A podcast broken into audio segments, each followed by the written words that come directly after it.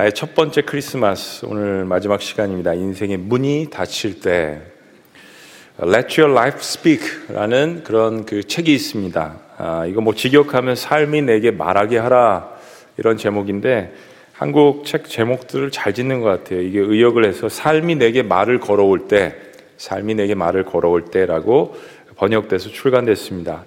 어, 파카 팔머라는 미국의 교육학, 교육학자면서 어, 사회운동가고 아, 영성 그런 학자입니다. 미국의 정신 세계를 이끌어 나가는 20명의 아, 한번 뽑힌 적이 있는데 그럴 정도로 영향력 있는 크리스천입니다.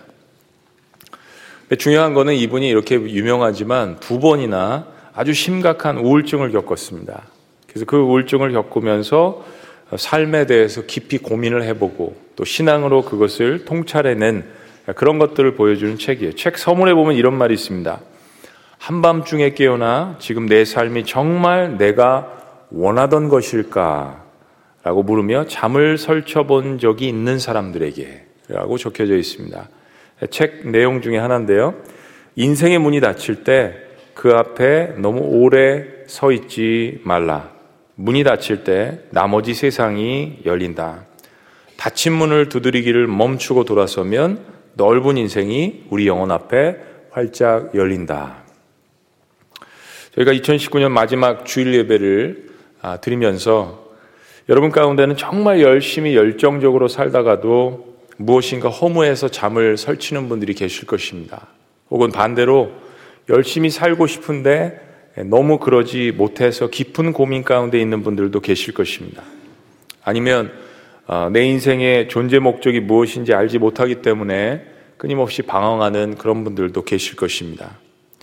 그런 면에서 아, 오늘 그 인생의 문을 열어주시기를 간절히 부르짖는 모든 사람들에게 오늘 본문 말씀의 중심인 이 필라델피아 교회에게 주시는 말씀은 우리에게 엄청난 위로를 아, 주십니다.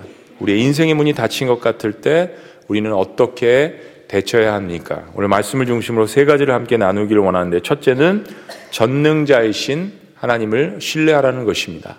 전능자이신 하나님을 신뢰하라. 자, 오늘 글을 쓴 사도 요한은 반모섬에 유배되어서 소아시아에 세워진 일곱 교 교회에게 하나님께서 말씀하시는 그것을 환상 가운데 보고 기록을 합니다. 특별히 필라델피아라는 교회가 있는데 그곳에 전하는 편지가 오늘 본문 말씀입니다. 다 7절과 8절 말씀을 우리 다 같이 다시 한번 읽어보십니다. 시작. 필라델피아 교회의 사자에게 편지하라. 거룩하고 진실하사 다윗의 열쇠를 가지시니 곧 열면 닫을 사람이 없고 닫으면 열 사람이 없는 그가 이르시되 볼지어다 내가 내 앞에 열린 문을 두었을 때 능히 닫을 사람이 없으리라 내가 내 행위를 아노니 내가 작은 능력을 가지고서도 내 말을 지키며 내 이름을 배반하지 아니하였도다. 다윗의 열쇠라는 것은 예수 그리스도의 열쇠를 의미합니다. 즉 우리 인생의 문을 닫고 여시는 분은 하나님이신데 그분의 아들 예수님께서 우리 인생의 문에 키를 쥐고 계시다는 이야기입니다. 때문에 하나님께서 내 인생에 키를 쥐고 계심을 믿는다는 것은 우리의 인생이 다 이해할 수 없을지라도 우리의 인생을 전반적으로 이해하는 데 있어서 가장 중요한 것입니다. 인간은요, 사실 생각해 보면 아무리 성공을 했어도 내면의 깊은 곳에 들어가 보면 자기 자신의 인생의 주관자가 아니라는 사실을 사실은 누구나 다 알고 있습니다. 저희 딸이 미국에서 어렸을 때 교회에서 만든 냉장고에 붙이는 그 매그네틱 같은 거 있잖아요. 그 문구 하나를 가지고 왔습니다. 어렸을 때. 거기에는 딸의 사진과 함께 이렇게 써 있어요. God is not finished with me yet. 하나님께서 아직 나랑 끝나지 않으셨다. 아직 하나님께서 내 삶에 기회를 넣어주신다. 하나님께서 아직 내 삶에 볼 일이 더 계시다. 아, 제가 그 저희 딸의 어린 사진과 그 말귀를 보면서 굉장히 많은 것을 생각해 봤습니다. 우리가 이 땅에 살아있는 한 우리의 인생은 누구에게나 진행형입니다. 하나님이 아직도 나를 빚어가고 계심을 믿어야 합니다. 여러분, 누가 뭐래도 환경이 어때도 내 인생입니다. 예? 내가 하나님 안에서 나를 믿지 못하면 여러분 무엇을 믿으실 거예요? 내가 아무리 열악한 환경 가운데 있더라도 살아있는 한 하나님은 아직도 나에게 기회를 주고 계심을 믿으셔야 합니다.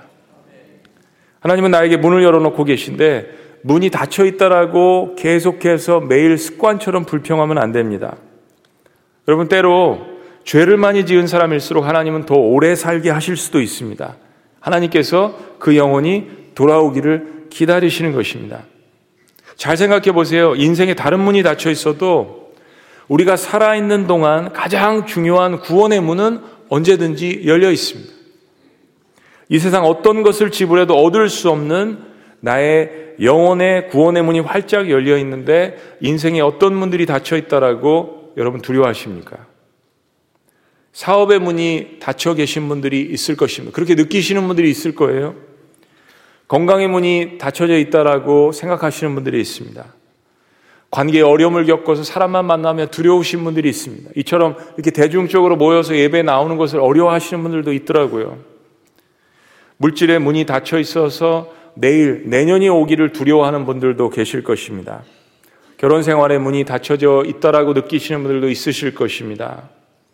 여러분이 살아있는 한 영원한 생명의 구원에 대한 문은 열려 있는 것을 여러분 한번 생각해 보세요. 7절 후반부, 8절 전반부를 다시 한번 읽어드립니다. 열면 닫을 사람이 없고, 닫으면 열 사람이 없는 그가 이르시되, 볼지어다. 내가 내 앞에 열린 문을 두었을 때, 능히 닫을 사람이 없으리라. 그 전능하신 하나님께서 내 인생의 영적인 아버지가 되시도록 그를 붙드는 것이 가장 인생에서 지혜로운 사람입니다. 저는 목회나 교회가 어려움을 당할 때 이 말씀을 기억하면서 이렇게 기도합니다. 주님, 아, 이 교회 문을 여시니가 주님이신데 주님께서 이 문을 좀 지켜주옵소서. 문을 열고 닫으시는 분이 주님이시니까 하나님 책임져 주옵소서. 이 교회 주인은 하나님이십니다라는 고백을 하곤 합니다. 인생도 마찬가지라고 생각합니다. 우리는 인생의 문이 닫혀 있는데 느낄 때 사실 내 인생 자체를 고민하는 것보다 과연 내가 하나님을 신뢰하고 믿고 있는가를 더 깊이 고민해야 합니다. 그리고 겸손히 무릎을 꿇고 자신을 하나님 앞에 내어드릴 때 하나님은 내 인생의 다른 문을 여시는 것을 경험하게 됩니다. 내가 개인적으로 원한 그 문보다도 훨씬 더 아름다운 문, 곧 하나님만이 주실 수 있는 길, 푸른 초장과 쉴만한 물가로 나를 인도하시는 것을 경험하게 됩니다.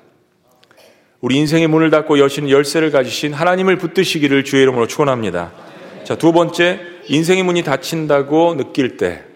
두 번째는 하나님과 의리를 지키라는 것입니다. 하나님과 뭐를 지켜요? 의리를 지키라. 하나님은 필라델피아 교회가 배반하지 않고 끝까지 믿음을 지키는 것을 칭찬하십니다. 신앙을 오늘 본문 말씀을 통해서 또 다른 표현으로 한다면 신앙은 하나님과 의리를 지키는 것입니다. 제가 잘 안 믿는 분들이나 교회를 처음 나오시는 분들이나 이런 분들을 위해서 성경의 어떤 잘 이해할 수 없는 정의들을 쉽게 풀어서 이야기할 때 그 중에 하나가 이겁니다. 신앙은 하나님과 의리를 지키는 것. 필라델피아라는 말은 아, 필로스라는 사랑이라는 말과 아델포스 형제라는 말이 사실은 합쳐진 말입니다. 이 지역을 다스렸던 에우메니스 2세에게 동생이 하나 있었는데 사실은 이 에우메니스 왕보다 이 동생이 훨씬 더 리더십이 뛰어났다고 합니다. 그래서 왕인 에우메니스 2세가 전쟁에 나갈 때마다 옛날에 뭐 전쟁은 왕이 출전을 해야 되잖아요. 그 모든 어떤 통치권의 권한을 이 동생을 믿고 동생에게 맡겼습니다. 그런데 그때 주변 신하들이 동생 아털로스 2세를 유혹을 해서 왕을 삼고자 자신들의 권력을 넓히려고 했습니다. 이 권력이 문제가 아니라 권력 중간에 끼어 있는 사람들이 늘 문제를 일으킵니다. 당시 왕이 되기 위해서는 형이 아니라 아버지까지도 죽이는 세상이었잖아요. 그런데 그렇게 왕이 될 수 있는 천하의 기회에 동생은 오히려 그 제안을 일거에 거절하고 늘 형에게 충성을 맹세했다고 합니다. 그래서 그 지역이 필라델피아 형제의 사랑, 제 의역은 형제의 의리, 란 뜻이 된 것입니다. 바로 이 지역에 세워진 필라델피아 교회가 소아시아의 어떤 다른 교회들보다도 그 규모가 적었을 뿐더러 가장 작은 능력을 가졌다라고 그렇게 평가를 합니다. 그런데 그런 열악한 상황 가운데서도 이 필라델피아 교회는 하나님의 말씀을 잘 지켜냈습니다. 이런 말씀을 잘 지켜낸다는 게 어떤 뜻입니까? 말씀을 잘 지킨다는 것은 환경은 열악하지만 환경은 힘들지만 하나님의 이름을 욕되게 하지 않으려고 몸부림치는 것입니다. 한번 따라해 보십니다. 신앙은 몸부림이다. 아, 이것도 귀에 쏙쏙 들어오시죠? 신앙은요, 내가 완벽하게 살아간다는 뜻이 아닙니다. 하나님 완벽한 거 요구하시지도 않고 우리 인간이 그럴 수 없다라는 것도 잘 아십니다. 그러니까 예수님 십자가에 돌아가셨죠. 그럼에도 불구하고 하나님은 우리에 대해서 자신감을 갖고 계신데 우리는 그 하나님의 자신감을 바라보면서 하나님이 주신 말씀을 가지고 부족하지만 그 말씀을 삶에서 지켜내려고 몸부림치는 것입니다. 하나님은 그것을 바라보신다는 거죠. 하나님 말씀하십니다. 8절 후반부 다시 보면 내가 내 행위를 아노니 내가 적은 능력을 가지고도 내 말을 지키며 내 이름을 배반하지 아니하였도다. 여러분 우리의 믿음은요. 우리의 신앙은 상황이 좋을 때가 아니라 위기의 상황 속에서만 검증받을 수 있습니다. 우리의 사랑은 가족 관계도 친구 관계도 주변의 관계도 우리의 사랑은 항상 위기 속에서만 검증받고 테스트 받을 수 있습니다. 우리는 위기 상황이 닥치면 어떻게 할 것인지 고민합니다. 그리고 내가 하나님을 믿어온 믿음대로 행동을 할 것인지 아니면 내 의지대로 다시 한번 내 판단대로 내 유익만을 생각할 것인지 결정의 기로에 놓입니다.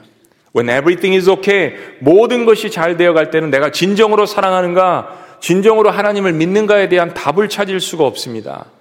그러나 위기의 순간이 오면 내 믿음과 사랑은 검증을 받게 됩니다. 여러분, 하나님을 배반한다는 것이 꼭 교회를 떠나고 뭐 믿음을 포기하는 것만 뜻하지 않습니다.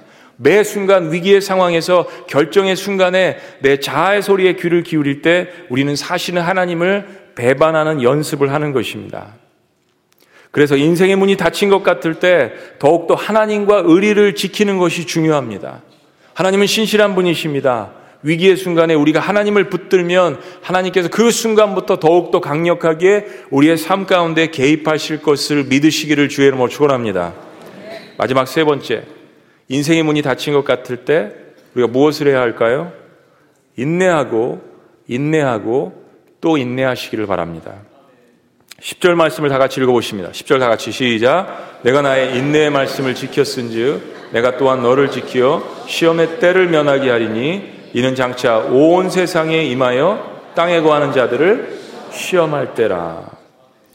여러분 신뢰한다라는 것은 어, 인내한다라는 뜻입니다. 상대방이 그럴 것이다 하고 신뢰하게 되면 참게 되고 사랑은 오래 참는다고 했죠. 인내하게 됩니다. 하나님은 그래서 인내하는 사람을 참 좋아하십니다. 인내하는 가운데 정말 내가 사랑하는가, 정말 내가 믿는가를 검증받게 됩니다. 그래서 하나님은 하나님과의 의리를 지키면서 인내하는 사람들을 높이셨습니다. 예를 들면 25년간 아들을 기다리면서 인내하는 아브라함을 결국엔 하나님께서 나의 친구라고 부르셨습니다. 온갖 열악한 환경 가운데서도 인내하는 그 욥을 가리키며 하나님께서는 의인이라고 칭해 주셨습니다. 13년간 이상이나 사울 왕에게 도망 다니면서 인내하는 다윗을 하나님께서 결국에는 내 마음에 합한 사람이라고 인정해 주셨습니다. 40년간 광야에서 인내하는 그 모세를 하나님께서는 온유한 사람이라고 칭해 주시지 않았습니까?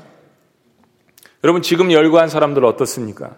우리가 믿음의 영웅들이라고 생각하고 나는 그들의 발 뒤꿈치도 못 젖혀갈 것이라 그렇게 생각을 하시겠지만 그러나 성경을 조금만, 조금만 더 깊이 보시면 제가 열관 이 모든 사람들은 인생에 엄청난 실수와 허물이 있었던 사람들입니다. 그런데도 불구하고 하나님께서는 그들의 영적인 문을 열고 축복해 주신 것을 우리가 볼 수 있는데 그 이유는 그들이 부족하지만 하나님께서 주신 약속의 말씀을 믿고 거기에 붙어 있고 그들이 인내했기 때문입니다. 하나님은 성경을 통해서 우리에게 사람과 환경에 대해서 인내하라고 수없이 이야기를 하십니다. 특별히 신약 성경을 보면 예수님 가신 이후에 많은 교회들이 세워졌는데 이 모든 교회들은 시험이라는 환란이라는 그러한 시험대에 올랐습니다. 그때마다 신약 성경에서 모두에게 동일하게 주시는 하나님의 말씀은 인내하라는 것입니다. 끝까지 붙들고 견디는 자는 구원을 얻으리라는 말씀을 주셨습니다. 왜냐하면 그 인내는 하나님께서 환경을 다스린다는 믿음의 고백이기 때문입니다. 10절 말씀에 보시면 내가 나의 인내 말씀을 지켰은즉이라고 이야기합니다. 내가 나의 인내 말씀을 지켰은즉 즉 인내하라고 하시는 하나님의 말씀을 지켜냈다라는 것입니다. 그리고 거의 대부분의 순간에 하나님은 우리에게 인내할 상황을 주시기 전에 반드시 약속의 말씀, 내가 지켜야 할 말씀을 주십니다. 오늘도 이 예배 시간에 2019년 마지막 주일 예배 여러분이 힘든 환경 가운데 있을 때 여러분이 지킬 수 있는, 견뎌낼 수 있는 약속의 말씀을 주십니다. 그래서 우리가 감당치 못할 시험이 없고 시험 당할 즈음에 또한 피할 길을 주신다라고 이야기하시는 것입니다. 그리고 그런 사람에게 하나님께서는 기회라는 것을 주어 지시는 것입니다. 사람들은 인생에 있어서 끊임없이 행운을 찾아 다니면서 어딘가 열린 문을 향해서 달려갑니다. 그런데 예수님은 사람들이 넓은 문을 찾아다니지만 천국으로 이르는 문은 좁은 문이라고 마태복음 7장에서 이야기하십니다. 넓은 문은 쉬운 길이고 행운만을 찾아다니는 길입니다. 그러나 좁은 문은 약속을 믿고 그것을 붙들고 인내하는 사람들에게 주어지는 것이에요. 근데 조금 한 번만 더 깊이 생각을 해보세요. 사실은요, 구원의 문은 어떤 문보다도 모든 부류의 사람들에게 활짝 열려져 있습니다. 구원의 문만큼 하나님께서 사람들을 구분하지 않으시고 활짝 열려져 있는 문은 세상에 존재하지 않습니다. 생각해 보면 문 자체가 좁은 것이 아니라 사람들이 찾지 않기 때문에 좁아 보이는 것입니다. 눈에 보이는 모든 문들은 다 쉬워 보이고 내가 가고 싶은 길이고 영광의 길인 것 같고 성공의 길인 것 같지만 그러나 구원의 문은 사람들이 볼 때 찾지 않기 때문에 좁아 보이는 것 뿐이지 실은 영적으로 본다면 구원의 문만큼 넓게 모든 인류에게 열려져 있는 길이 어디 있겠습니까? 그리스 신화에 이런 이야기가 있습니다. 그대 앞머리가 무성한 이유는 내가 올 때 사람들이 쉽게 붙잡을 수 있도록 그대 뒷머리가 대머리인 이유는 한번 지나가면 다시는 붙잡기 어렵기 때문에 그대는 왜 날개를 달고 있는가? 더 빨리 사라지기 위하여 그대의 이름은 무엇일까요? 기회입니다. 기회. 여러분 사실 이거는 세상의 철학입니다. 근데 기회와 행운이라는 말은 절대 같은 의미가 아니에요. 기회라는 말을 성경적으로 본다면 저는 기다림이라고 생각합니다. 기회는 기다림, 기회는 행운이 아니라 땀과 노력으로 하나님께서 주신 그 말씀을 붙들고 인내하는 사람들에게 결국은 이루어지는 것입니다. 때문에 하나님의 말씀을 지켜내고 인내하는 것이 우리의 신앙생활 가운데 필요합니다. 하나님께도 여러분 나를 축복할 수 있는 기회를 좀 드려보세요. 특별히 환란의 때, 고난의 때 내 인생의 문이 다 닫혀져 있는 것 같은 그 순간에 하나님께서는 하늘문을 열으시고 나를 축복하시기를 원하시는데 하나님께도 나를 축복할 수 있는 기회를 드릴 수 있는 믿음의 경지까지 올라가는 것. 하나님께서 그 닫힌 문을 여시든지 다른 문을 열어주실 것입니다. 12절 말씀에 보면 그런 것들을 이기는 자에게 주시는 축복을 이야기합니다. 한번 따라해 보십니다. 이기는 자. 8절 말씀은 우리가 이미 들은 말씀인데요. 문을 열어 놓으십니다. 그렇게 말씀을 붙드는 사람들에게 이기는 자들에게 주는 축복. 8절 다시 보면 볼지어다 내가 내 앞에 열린 문을 두었을 때 능히 닫을 사람이 없으리로다. 하나님이 한 번 닫으시면 열 자가 없고 하나님께서 한 번 여시면 닫을 자가 없다는 말씀. 이기는 자에게 주시는 축복입니다. 두 번째는 대적자들이 굴복한다라고 이야기합니다. 우리 구절 말씀 다 같이 한번 읽어보십니다. 구절 시작. 보라 사탄의 회당 자칭 유대인이라 나 그렇지 아니하고 거짓말하는 자들 중에서 며칠 내게 줘 그들로 와서 내 발 앞에 절하게 하고 내가 너를 사랑하는 줄을 알게 하리라. 이 구절 말씀은 사탕의 회당 이, 이, 교회를 괴롭히고 힘들게 하는 사람들 혹시 여러분 주변에도 여러분 관계 속에서 여러분을 힘들게 한다고 여러분 개인적으로 느끼는 사람들이 있을 것입니다. 여러분 그런 분들에게 저를 포함해서 모든 분들에게 부탁드리고 싶은 것은 여러분 손에 피를 묻히지 마시길 바랍니다. 여러분 심판은 하나님께서 하시는 것입니다. 우리가 신앙생활하면서 하나님께서 이 세상을 다스린다는 믿음은 하나님께서 하나님의 때 내가 벌하는 것보다 훨씬 더 무섭게 하나님께서 심판한다라고 믿는 것이 하나님께서 세상의 주관자라고 하는 믿음이에요. 여러분 오늘 말씀을 보세요. 그들로 와서 내 발 앞에 절하게 하고 그리고 그 후에 고백 하나님께서 고백하시는 거예요. 내가 너를 사랑하는 줄을 알게 하리라. 주어는 다 하나님이십니다. 내가 할게, 내가 해줄게, 시간이 되면 내가 할게. 그래서 내가 너를 사랑하는 줄 내가 알게 해줄게. 우리가 하나님과의 약속과 의리를 지킬 때 하나님은 가만히 계시지 않습니다. 세 번째, 환란의 때에 우리와 함께 하시는 축복을 주십니다. 우리 10절 말씀 다 같이 읽으십니다. 10절 시작. 내가 나의 인내 말씀을 지켰은즉 내가 또한 너를 지켜 시험의 때를 면하게 하리니 이는 장차 온 세상에 임하여 땅에 거하는 자들을 시험할 때라. 사실 이 말씀은 한국말 번역을 보면 시험의 때를 면하게 한다라고 되어 있어서 우리가 오해할 수 있습니다. 어, 모든 시험과 환란과 어려운 것을 하나님이 제거해 주신다라고 오해할 수 있습니다. 그러나 사실은 생로병사의 이 문제들은 하나님께서 제거해 주시는 것이 아니라 우리의 삶 가운데 죄의 결과 혹은 자연스럽게 일어나는 일들입니다. 사실은 정확한 번역은 시험을 면하게 하시는 것이 아니라 시험을 잘 통과하도록 우리와 함께 하시며 우리의 삶의 한복판에서 우리를 도와주시는 것입니다. 우리가 어려운 시험과 환란을 당할 때마다 하나님께서는 하늘문을 열어주시고 우리에게 영적인 훈장과 영적인 은사들을 성령의 은사들을 우리에게 부어주십니다. 그 시험 가운데에서 우리의 성령의 열매들, 우리의 인격이 그 능력을 뒷받침할 수 있도록 만들어지는 것을 하나님께서 지켜보고 계시는 것입니다. 환란의 때에 우리와 함께 하시고 그 시험을 이길 수 있도록 도와주시는 그 축복을 이기는 자에게 주심을 믿으시기를 주의 이름으로 축원합니다. 마지막 네 번째 주어지는 축복은 생명의 멸류관을 얻게 하십니다. 내가 속히 오리니 내가 가진 것을 굳게 잡아 아무도 내 멸류관을 빼앗지 못하게 하라. 우리 12절 말씀 다 같이 이기는 자는 시작 이기는 자는 내 하나님 성전에 기둥이 되게 하리니 그가 결코 다시 나가지 아니하리라 내가 하나님의 이름과 하나님의 성 곧 하늘에서 내 하나님께로부터 내려오는 새 예루살렘의 이름과 나의 새 이름을 그의 위에 기록하리라. 멸류관을 지키게 하시고요.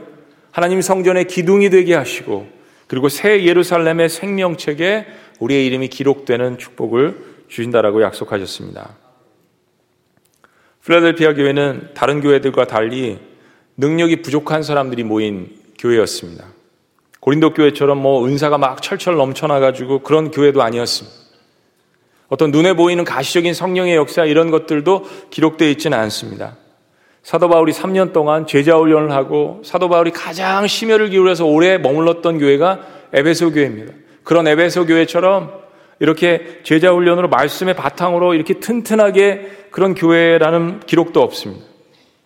말씀을 유추해 보면 문이 닫힌 것 같이 생각되는 상황들이 많았습니다. 하나님이 말씀하시듯이 뛰어난 능력이 아니라 아주 적은 능력을 가졌다라고 평가를 받습니다. 성경에 그런 표현도 별로 없습니다.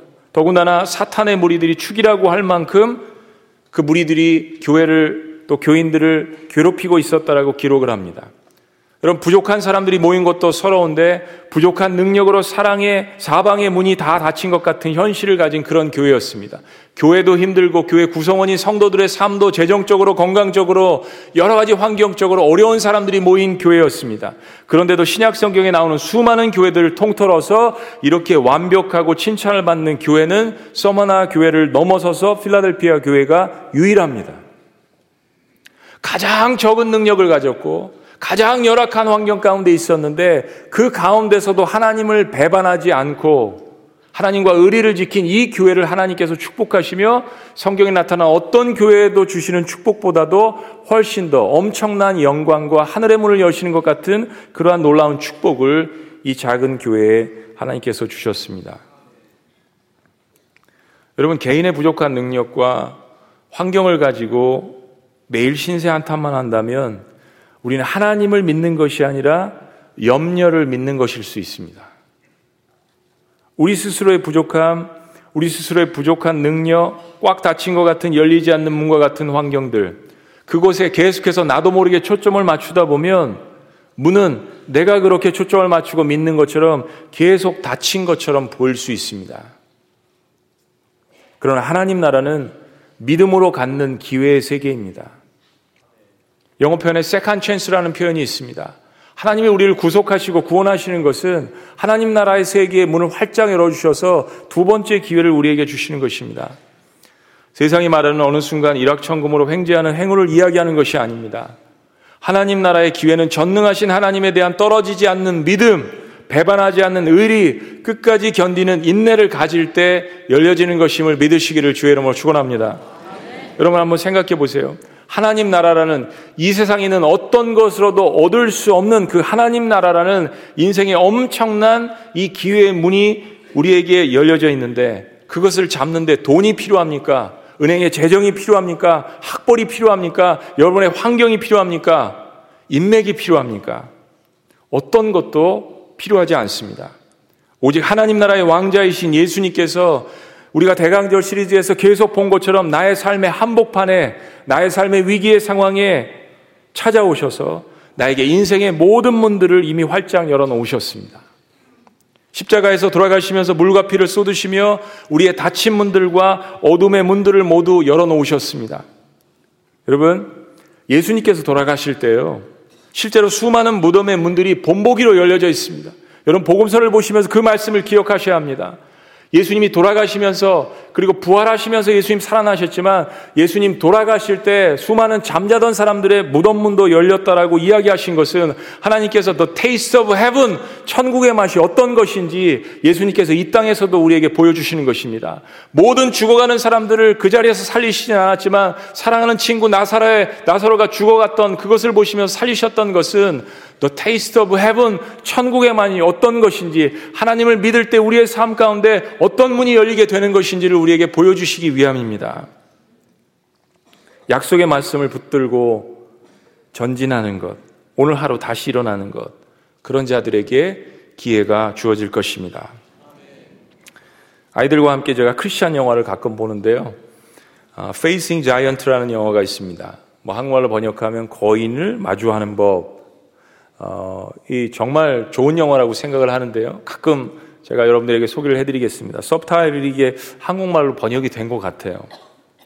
내용은 뭐 그냥 뻔한 이야기 같습니다. 근데 굉장히 감동적인 영화인데 해고가 될 위기에 있는 만년 꼴찌 풋볼팀 감독이 주인공인 영화입니다. 집은 렌트비를 간신히 내고 차는 매일매일 고장나는 뭐 몇십 년이 넘은 그러한 고물차고 학교팀은 매일 꼴찌라서 어, 해고가 눈앞에 와 있고 또 아내는 정말 아기를 갖고 싶어 하는데 검사 결과 이 풋볼 코치팀 감독 남편이 아이를 못 갖습니다. 사방의 문이 다 닫힌 것 같아요. 매일매일 절망 가운데 사는 어느 그냥 평범한 한 사람의 이야기를 우리에게 들려줍니다. 그러던 어느 날 기적이 조금씩 시작됩니다. 이 고등학교에 많은 아이들이 점점점 성경 공부를 통해서 크리스찬이 되어갑니다.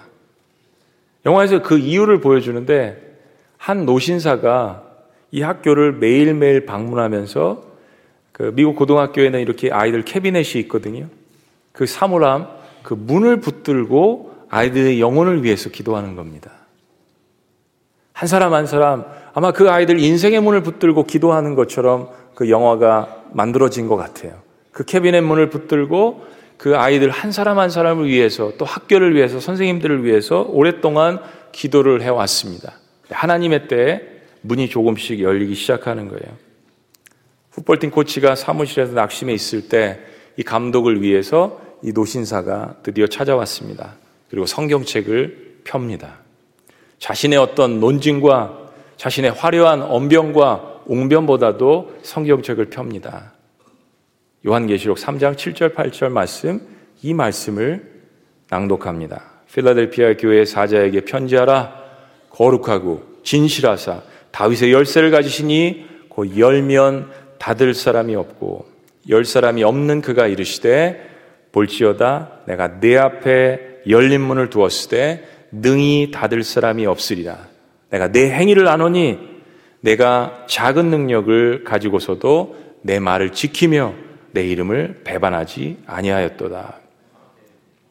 풋볼팀 감독은 이 말에 영감을 얻고 그리고 하나님을 붙들고 기도하는 팀으로 변화하기 시작합니다.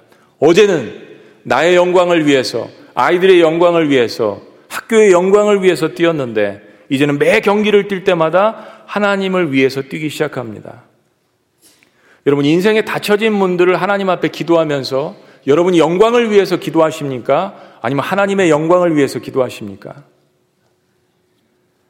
내 인생의 영광을 위해서 기도하는 게임과 하나님의 영광을 위해서 더 큰 영광을 위해서 기도하는 사람은 그 삶의 과정도 다르지만 끝은 판이하게 다르게 끝납니다. 여러분, 우리의 인생도 이겨도 저도 우리는 오직 하나님의 영광을 위해서 뛰는 풋볼팀이 아니겠습니까? 문을 여시고 닫으시는 분이 하나님이시니 내 문이 닫혀도 하나님께 영광이요. 열려도 하나님께 영광이요. 그것이 하나님 나라의 원리입니다. 그리고 그것을 깨닫는 자에게 하나님은 그 문을 열어주시지 않더라도 또 다른 더 큰 문을 열어주실 수 있는 분입니다. 그것이 하나님 나라의 기회라는 것입니다. 이사에서 55장 6절은 이렇게 이야기합니다. 너희는 여호와를 만날 만한 때에 찾으라. 가까이 계실 때 그를 찾으라. 여러분 여호와가 가장 가까이 계실 때가 언제입니까? 우리가 대강절이 이 말씀을 계속해서 보았지만 내가 위기 상황에 있을 때 인생의 모든 문들이 닫혀져 있다라고 느낄 때 그때가 하나님을 가장 가까이 찾을 때가 아닙니까? 여러분 기회는 때입니다. 때를 붙드는 믿음입니다. 지금이 헌신할 때입니다. 지금이 예수님을 영접할 때입니다. 지금이 천국문을 두드릴 때입니다. 지금이 내일을 위해서 오늘 하루를 뛰어갈 때입니다. 여러분에게 열린 문이 활짝 펼쳐져 있음을 믿으시기를 주의 이름으로 축원합니다. 모든 닫혀진 문들이 열리며 어둠의 먹구름들이 물러가고 고난을 인내하며, 인내하며 통과할 수 있는 능력과 인내가 하나님께서 여러분들에게 성령을 통하여서 예수 그리스도의 보혈을 통하여서 이미 여러분 삶 가운데 주신 것을 믿으며 그 믿음을 사용하며 나가시기를 주의 이름으로 축원합니다. 기도하시겠습니다. 저희는 오늘 2019년 12월 마지막 주일 예배를 드리고 있습니다. 우리가 때를 이야기했지만 시간은 다시 돌아오지 않는 시간입니다. 고난의 시간이든 기쁨의 시간이든 한 시간 한 시간은 참 소중한 거예요. 그리고 뒤돌아보면 여러분 아시잖아요. 고난의 시간이더라도 뒤돌아보면 20년 전, 30년 전 고난의 때 추억으로 돌아옵니다.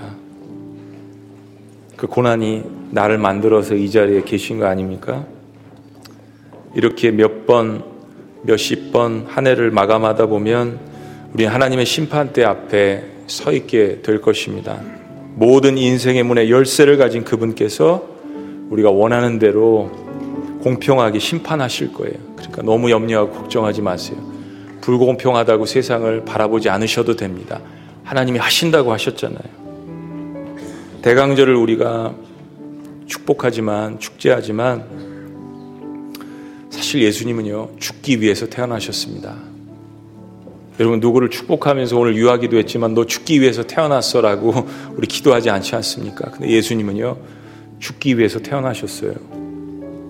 그게 우리에게 감동이지 않습니까? 나를 살리시기 위해서 죽으셨습니다. 그럼 예수님 때문에 내가 살았는데 내가 어떻게 살아야 될까요? 예수님을 위해서 죽기로 산다면 모든 인생의 문을 열고 닫으시는 주님께서 왜 나의 인생의 문을 여시지 않겠습니까? 아니, 어떤 것으로도 열 수 없는 구원의 놀라운 문이 나에게 이미 열려져 있지 않습니까? 내가 살아있는 동안 기회입니다. 붙드십시오. 예수님은 유일하게 천국의 문을 여시는 분입니다. 하나님 감사합니다.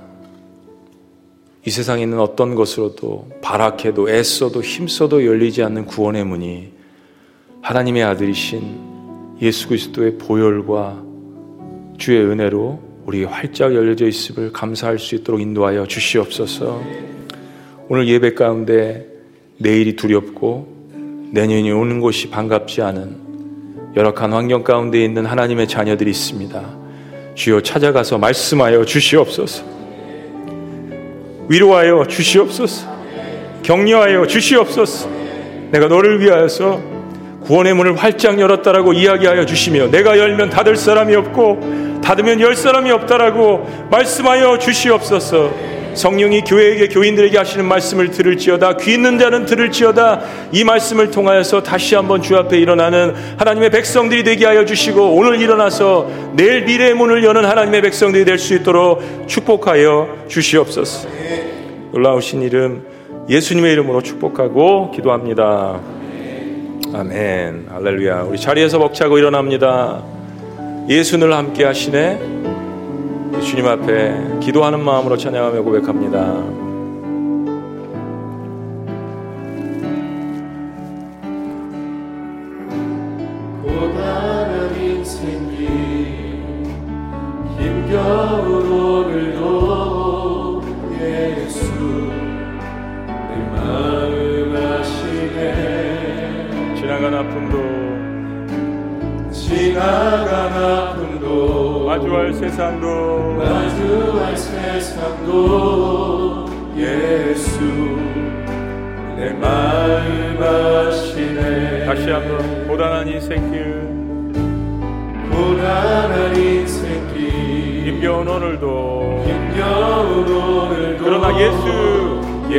예수 내 마음 아시네. 지나간 아픔도. 지나간 아픔도. 마주할 세상도. 마주할 세상도. 예수 내 마음 아시네. 다 같이 믿음으로 선포합니다. 믿음의 눈들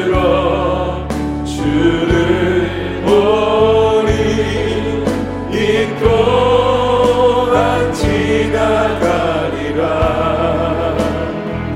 주어진 내 삶의 시간 속에 주의 뜻 알게 하소서.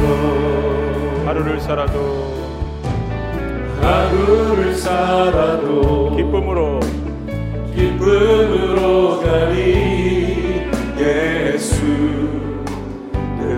함께 하시네. 후회도 염려도. 후회도 염려도 온전히 맡기리 온전히 맡기리 예수